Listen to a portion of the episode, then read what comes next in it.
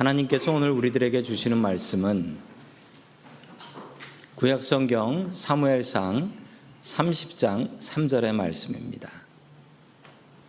다윗이 그 사람들이 성읍에 이르러 본즉 성읍이 불탔고 자기들의 아내와 자녀들이 사로잡혔는지라 아멘.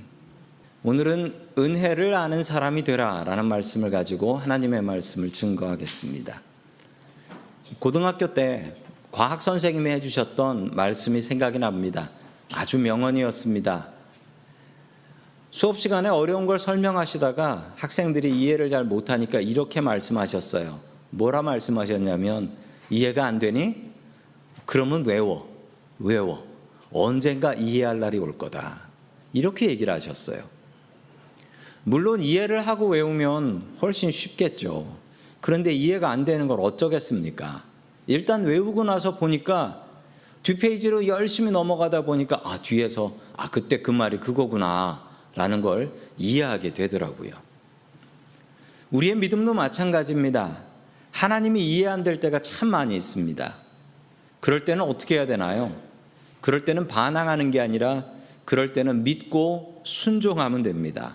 그러면 훗날 야 하나님께서 그때 그래서 나한테 이러셨구나 라는 것을 이해할 날이 온다라는 것이죠. 첫 번째 하나님께서 우리들에게 주시는 말씀은 이해가 안 되면 순종하자라는 말씀입니다. 이해가 안 되면 순종하자.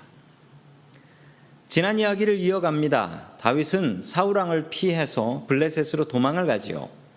블레셋은 이스라엘과 결전을 준비하게 되는데 다윗은 억지로 끌려가서 그 이스라엘과 전쟁에 참여할 위기에 빠졌습니다. 그러나 하나님의 도우심으로 전쟁을 피했고 집으로 돌아올 수 있게 되었는데 집에 돌아와 보니까 더 당황스러운 일이 기다리고 있었던 것이지요. 사무엘상 30장 1절의 말씀을 우리 같이 봅니다. 시작.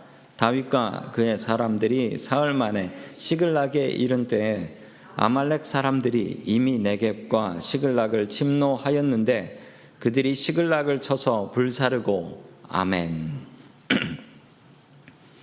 다윗은 기쁜 마음으로 집에 돌아왔습니다. 그런데 집에는 난리가 나 있었던 거예요. 아말렉 사람들이 시글락을 공격해서 집을 불살라 버렸습니다. 그리고 다윗과 부하들의 가족들을 모두 다 노예로 잡아가 버렸죠. 다윗의 아내들과 자녀들도 모두 붙잡혀간 후였습니다. 아말렉이 시글락을 공격했다고 하는데 이 아말렉은 성경에 잊을만 하면 나오는 사람들이네요. 얼마 전에 있었던 아말렉과의 전쟁을 우리는 기억을 하고 있습니다. 우리 사무엘상 15장 3절에 나왔었는데요. 같이 봅니다. 시작. 지금 가서 아말렉을 쳐서 그들의 모든 소유를 남기지 말고 진멸하되 남녀와 소아와 젖 먹는 아이와 우양과 낙타와 나귀를 죽이라 하셨나이다 하니 아멘. 하나님께서 사울에게 아말렉을 공격해서 완전히 멸망시켜 버리라라고 명령을 하셨습니다. 그러나 사울은 그렇게 하지 않았죠.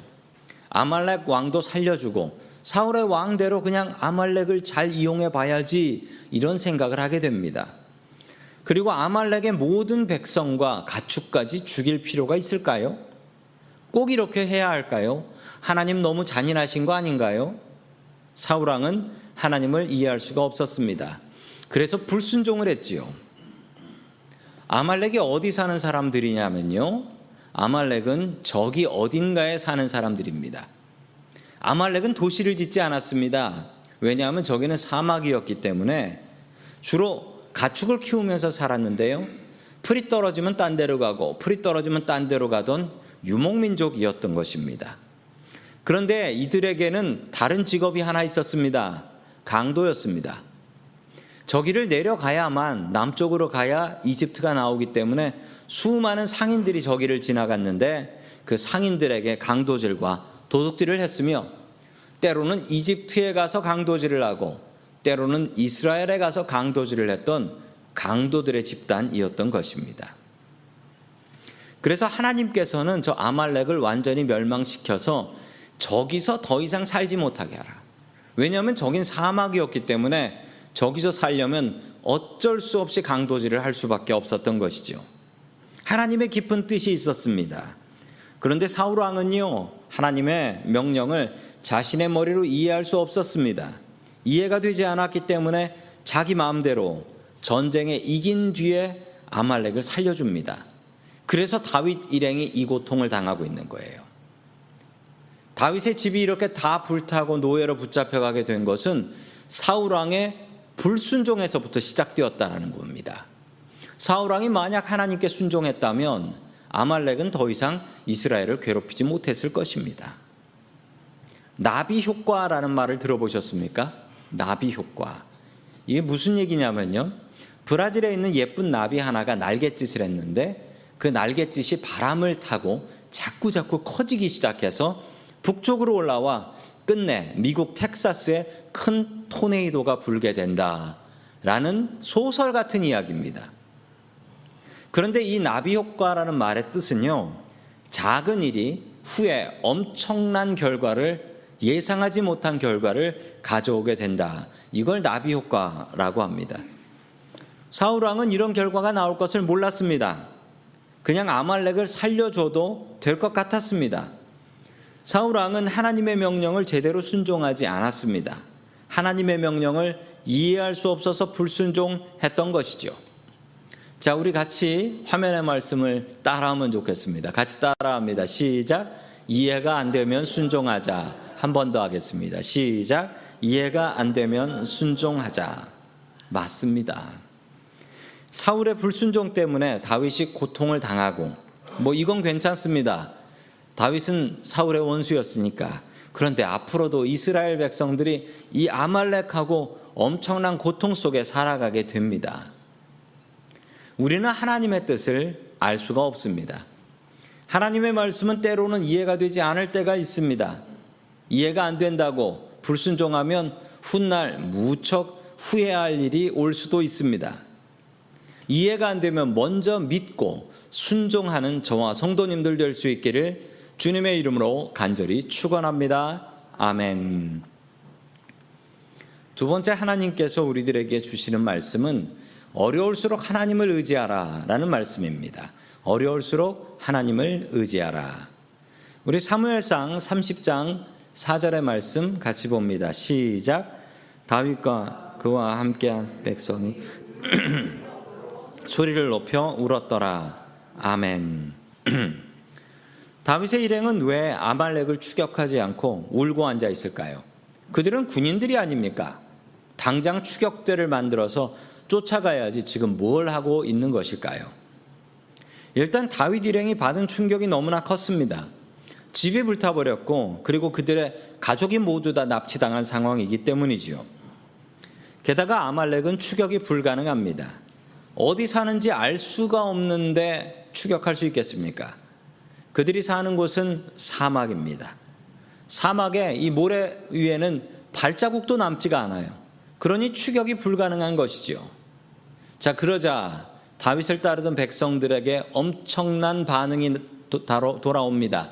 6절의 말씀 같이 봅니다. 시작. 백성들이 자녀들 때문에 마음이 슬퍼서 다윗을 돌로 치자 하니 다윗이 크게 다급하였으나 아멘. 집과 가족을 잃어버린 다윗의 부하들은 이성을 잃고 날뛰기 시작했습니다. 그리고 부하들은 돌을 들고 와서 저 다윗을 돌로 쳐 죽이자. 저놈이 블레셋으로 도망치자고 그래서 우리가 이 꼴을 당했다. 우리가 저놈을 따라오지 않았으면 우리가 이렇게 되진 않았을 것이다. 자식을 잃어버린 부모들이 그 분노로 다윗을 돌로 치자고 합니다. 어쩌면 이럴 수 있을까요? 다윗을 자신의 왕으로 세우자고 했었습니다.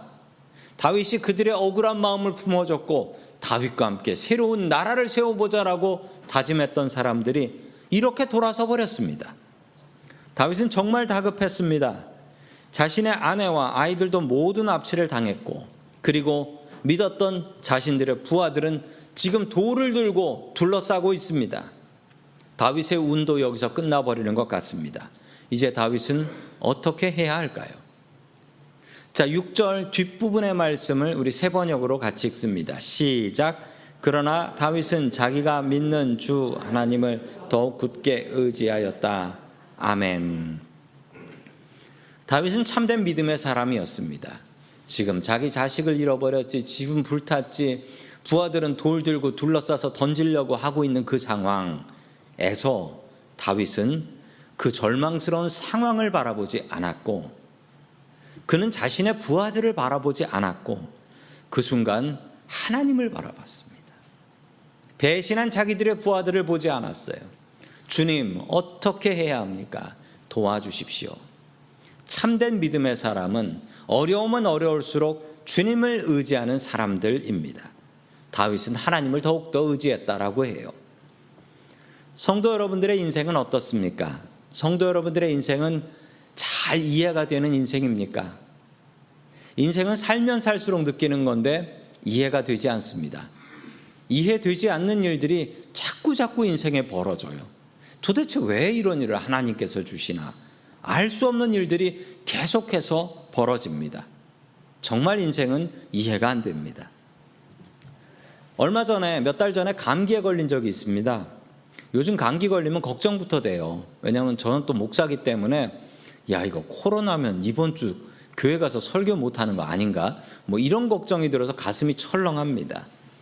그래서 이 검사 킷을 갖고 매일매일 이제 검사를 했지요. 코로나, 다행히 코로나는 아니었고 감기였습니다. 그냥 감기. 그런데 너무 아픈 거예요. 요즘 감기가 이렇게 아프대요. 어떤 분들은 이렇게 얘기하세요. 코로나보다 감기가 더 아프다고. 왜 그런가 했더니만 얼마 전에 뉴스를 보니까 그런 이야기가 나오더라고요. 코로나 기간 동안 이 마스크를 다 쓰고 다니고 사람들을 안 만나다 보니까 맨날 손 닦고 손 닦고 다니니까 사람들이 너무 조심을 해서 감기에 안 걸렸대요.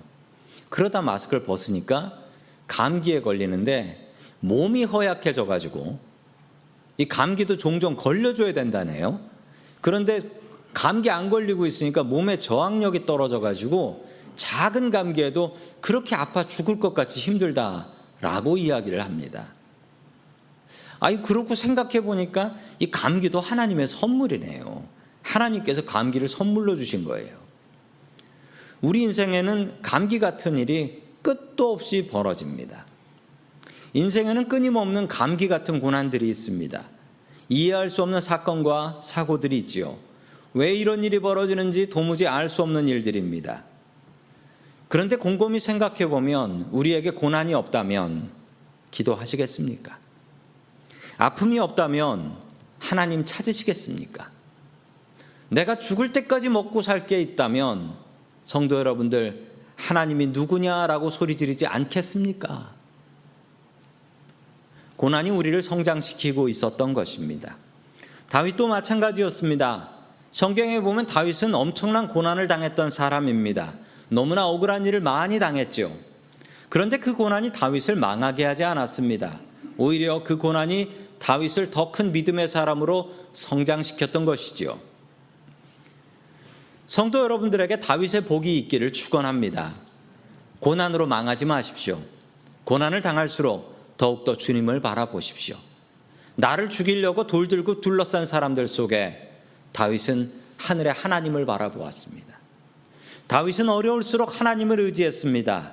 하나님을 의지하니 침착할 수 있었습니다. 하나님을 의지하니 길이 보였습니다. 힘겨운 인생길을 가는 동안 하나님 바라보며 우리의 인생의 길을 찾아가는 다윗과 같은 믿음의 사람들 될 수 있기를 주님의 이름으로 간절히 축원합니다. 아멘. 어, 세 번째 마지막으로 하나님께서 우리들에게 주시는 말씀은 은혜를 아는 사람이 되라라는 말씀입니다. 은혜를 아는 사람이 되라. 다윗은 하나님께 도움을 구했습니다. 하나님, 아말렉을 찾는 것은 사막에서 반을 찾는 것 같습니다. 어디로 추격해야 될지 알 수가 없습니다. 주님, 우리가 추격대를 꾸려서 나간다면 아말렉을 따라잡을 수 있겠습니까? 이렇게 기도하자 하나님께서는 다윗에게 응답을 주셨습니다. 네가 반드시 따라잡을 것이다. 걱정 말고 출발해라. 이게 가능한 이유가 있습니다. 3일이라는 갭이 있지만 아말렉은 지금 약탈한 가축과 포로들을 이끌고 가고 있습니다. 속도가 나지 않습니다. 그 중에는 노인도 있고 아이들도 있는데 가축까지 이거 뭐 속도가 나겠습니까? 도망가는 속도가 나지 않아요. 다윗의 일행이 방향만 제대로 잡으면 따라잡는 것은 문제가 아닙니다. 그런데 진짜 문제는 방향을 모른다는 거죠. 어디로 갔는지 알 수가 없어요. 어디 사는지 알 수가 없는 민족이기 때문에 다윗은 또한 고민합니다. 그리고 하나님께 도움을 구하지요. 그러자 하나님께서 도움을 주셨습니다. 13절의 말씀을 우리 같이 보도록 합니다. 시작. 다윗이 그에게 이르되 너는 누구에게 속하였으며 어디에서 왔느냐 하니 그가 이르되 나는 애굽 소년이요 아말렉 사람의 종이더니 사흘 전에 병이 들매 주인이 나를 버렸나이다. 아멘. 다윗의 추격대가 추격하고 있는 도중에 길거리에서 죽어가는 소년 하나를 발견을 합니다. 아말렉의 노예였습니다. 그는 원래 애굽 소년이었는데 애굽 사람이었지만 이 아말렉 사람들이 애굽까지 가서 도둑질 강도질을 해서 잡아온 거예요. 아말렉은 이랬어요. 이러면서 살았어요. 아말렉에게 강제로 끌려와 노예가 된 소년입니다. 그런데 더 나쁜 건요. 이 소년이 병이 드니까 그냥 주인이 사막에다 던져버렸어요. 죽으라고. 먹을 것도 아깝다고 죽으라고 내버려 둔 겁니다. 이 아말렉 소년에게는 분노가 불타올랐습니다. 나를 노예로 붙잡아 오더니 병 걸리니까 죽으라고 사막에 던져버리고 가 저것들이 인간들이냐? 이 분노에 가득 찬 아말렉 노예는 다윗에게 충성을 다짐합니다. 저를 그 주인에게 돌려주시지만 않는다면 제가 아말렉이 어디 있는지 다 얘기하고 인도하겠습니다. 라고 이야기를 하죠. 하나님의 기막힌 도우심이고 은혜였습니다. 자, 그런데 문제가 좀 생겼습니다. 구절의 말씀을 같이 읽습니다. 시작. 이에 다윗과 또 그와 함께 한 600명이 가서 부솔 시내 이르러 뒤떨어진 자를 거기 머물게 하였습니다. 아멘. 문제가 생겼습니다. 어떤 문제였냐면 자식을 찾기 위해서 추격대가 너무나 속도를 내는 바람에 그 전체 600명의 군인들 중에 200명이 낙오를 하게 된 것입니다. 200명이 자꾸 느려지는데 이 200명 데리고 가다가는 못 쫓아갈 것 같아요. 그래서 그 200명을 부솔 시내가에다가 남겨둡니다. 당신들은 여기서 쉬라. 자, 그리고 나머지 400명은 속도를 내서 추격을 이어갑니다. 이 아말렉 포로 노예의 정보 덕분에 다윗은 아말렉을 따라잡을 수 있었고 거기에 가보니까 아말렉 사람들이 술 먹고 잔치하고 파티하고 있어요. 그냥 다 때려잡고 그리고 빼앗긴 모든 것을 하나도 빠짐없이 가족들도 모두 다 구해서 돌아오게 됩니다. 이렇게 끝나는 줄 알았는데 여기서 문제가 생겨요. 어떤 문제였냐면 이 전리품을 나눠줘야 됩니다. 전쟁에서 얻은 것을 나눠줘야 되는데 원칙이 있습니다. 전쟁에 참여한 사람만 받아가는 것이죠. 그러면 아까 나고 한 200명은 어떻게 할까요? 200명한테 전리품을 나눠줘야 할까요? 아니면 전쟁에 참여하지 않았으니까 안 줘야 할까요? 원칙대로 하면 안 주는 게 원칙입니다. 전쟁에 참여한 사람 400명은 목숨 걸고 나간 거예요. 그 전리품을 얻는 건 내 목숨의 값입니다. 전쟁에 참여한 400명이 200명한테 전리품은 주면 안 된다. 가족은 돌려주되 전리품은 주면 안 된다. 왜냐하면 목숨은 400명이 걸었는데 목숨 한 건 200명에게 줄 수는 없다라는 거죠. 그들의 말은 맞는 말 같지만 틀렸습니다. 왜 틀렸냐고요? 이 400명이 목숨 걸고 뺏어온 전리품 중에는 이 200명이 잃어버린 200명이 아말렉 족속한테 뺏긴 재산들이 있어요. 이 200명이 뺏긴 소와 양이 있고요. 200명이 뺏긴 물건들이 있습니다. 그걸 400명이 나눠 가지면 무슨 일이 생길까요? 같은 동네에 사는데 내가 키우던 소와 양을 딴 사람이 키우고 있고 내가 쓰던 물건을 딴 사람이 쓰고 있는 거예요. 화가 나서 그 동네에 살 수 있겠습니까? 다윗의 공동체가 그냥 깨져버리게 되는 것이죠. 그들은 은혜를 몰랐던 것입니다. 제가 대학교 4학년 때 이제 군대를 가기 바로 1년 전이었는데 어, 군대를 가기 전에 운전 면허를 따고 가야겠다라는 생각을 가지고 한국에 있는 그 탄천변에 있는 강남 면허 시험장에 갔습니다. 그리고 아실 거예요. 한국에서 시험 치신 분들은 그 앞에 노점상이 이렇게 길다랗게 넘기는 그 시험 문제집 팔거든요. 저도 그걸 사가지고 어, 보통 사람들은 그렇게 하지만 저는 대학생이었기 때문에 도서관에 앉아서 그걸 고시 공부하듯이 했습니다. 어떻게 됐냐면 이게 100명 정도가 큰 강당에 모여서 시험을 치는데 어, 갑자기 제 이름을 부르더라고요. 제가 당당히 1등으로 합격을 했습니다. 감독관이 제 이름을 부르고서 저분이 1등을 했다고 박수를 치고 이제 떨어진 사람들을 쫙 얘기하더라고요. 어, 얼떨결에 일어나서 박수를 받았고 옆에서 60점 맞고 떨어진 아저씨는 저를 부러운 듯이 바라보셔서 저는 그 바라보는 눈길을 즐겼습니다. 저는 죄인입니다. 그리고 나서 운전 실기 시험을 치는데 그때부터 문제가 생기더라고요. 계속 떨어지는 거예요. 계속 떨어지다가 한 번은 떨어지는데 보니까 그때 저를 보면서 우러러봤던 그분이 필기 시험을 통과하고 실기를 가볍게 통과하시더라고요. 저는 그분을 또한 존경하면서 바라봤습니다. 끝내는 군대 가기 전에 면허를 못 땄습니다. 끝내는 못, 못, 못 붙고, 그 다음에 군대 간 뒤에, 예, 군대에 있을 때 그 저희 부대에 출퇴근하는 방위병이 있었는데 그 방위병에게 그 돈을 주면서 그리고 접수증을 주면서 내 운전면허 시 험 좀 칠 수 있게 접수 좀 해다오라고 부탁을 했습니다. 그 방위병이 가서 접수를 잘 했습니다. 그리고 제가 3년 만에 군대 가가지고 운전면허 시험에 붙었습니다. 세상에 무슨 고시도 아니고 3년 만에 붙었어요. 제가 미국에 와서도 운전면허를 쳤는데 똑같이 그렇게 떨어졌습니다. 제가 접수증을 들고서 면허증을 임시 면허증으로 바꾸러 그 창구에 갔는데 문제가 생겼어요. 제가 시험을 친 횟수만큼 뒤에 그 수입인지라고 우표 같은 거 붙어 있거든요. 다 세보더니 당신 시험을 친이 앞에 숫자하고 이 수입인지 숫자가 안 맞는다는 거예요. 그 너무 이상한 일이지만 저는 기쁜 마음으로 벌금을 내고 임시 면허증을 받았습니다.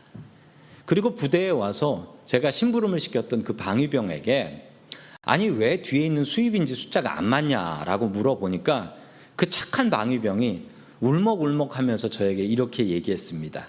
소대장님, 소대장님의 접수증을 보니까 너무 마음이 아팠습니다. 우리 소대장님이 운전면허증도 이렇게 못 따가지고 붙일 자리가 없더래요. 그래가지고 이 방위병이 너무 마음이 아파서 그리고 우리 소대장님을 다른 사람들이 보면서 얼마나 바보로 볼까 마음이 아파서 지가 다 뛰었대. 지가 다 뛰어가지고 쓰레기통에 버렸대요. 그래가지고 개수가 안 맞는다라고 이야기를 하더라고요. 저는 이렇게 운전면허를 땄습니다. 은혜로 받았어요. 그래서 저는 운전할 때마다 너무나 감사해요. 교인들을 태우러 갈 때마다 감사하고 왜냐하면 저는 은혜로 운전면허를 땄기 때문에 그렇습니다. 그리고 받은 은혜는 나누면서 살아야 합니다. 다윗의 부하들이 잊어버린 사실이 하나 있습니다. 바로 은혜입니다.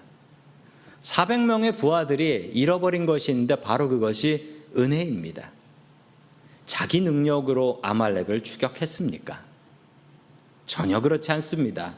하나님께서 방향을 알려주셨고, 가보니까 술 먹고 파티하고 있대요. 하나님께서 하신 일입니다. 이런 것을 우리는 은혜라고 합니다. 내가 한 것이 아니라 하나님께서 하신 것입니다. 성도 여러분들은 능력으로 지금까지 사셨습니까? 만약 성도님들이 북한이나 아프리카에서 태어났다면 그 노력한 만큼 먹고 살 수 있었을까요? 그럴 것 같지 않습니다. 이것은 능력이 아니라 은혜입니다. 은혜를 아는 사람이 되십시오. 내 능력으로 사는 것이 아니라 하나님의 은혜로 우리는 살고 있습니다. 모든 것이 하나님의 은혜입니다. 은혜가 아니면 우리는 살아갈 수가 없습니다. 하나님의 은혜를 아는 사람이 되십시오. 은혜를 아는 사람은 그 은혜를 나누며 삽니다. 400명의 부하들이 몰랐던 것이 은혜였습니다. 그는 그들은 은혜를 몰랐습니다. 자신의 능력인 줄 알았습니다. 그러니 나눌 수가 없었던 것이죠. 은혜를 알면 나눌 수밖에 없습니다. 내가 하나님의 은혜로 받은 것인데 이것을 어찌 아끼겠습니까? 다른 이들과 나눠야지요. 은혜로 받았으니 그 은혜를 나눠야 합니다. 은혜를 아는 사람이 되십시오. 그리고 그 은혜를 나누는 사람들이 되십시오. 은혜를 받고 은혜를 누리는 그리고 은혜를 나누는 은혜 장로교회 성도님들 될 수 있기를 주님의 이름으로 간절히 축원합니다. 아멘. 다 함께 기도하겠습니다. 은혜가 풍성하신 하나님 아버지, 우리에게 생명이라는 은혜를 선물로 주시고 그 생명으로 주님께 예배하게 하시니 감사드립니다. 때로는 주님께, 주님의 말씀과 명령을 이해할 수 없을 때가 있습니다. 이해할 수 없을 때는 먼저 믿고 순종할 수 있게 도와주시옵소서. 믿음으로 결단할 수 있게 해 주시옵소서. 다윗은 삶이 어려울수록 주님을 의지했습니다. 우리의 삶이 괴로워질수록 더욱 주님을 의지할 수 있게 도와주시옵소서. 고난 때문에 좌절하지 않고 더욱 주님을 의지할 수 있게 도와주시옵소서.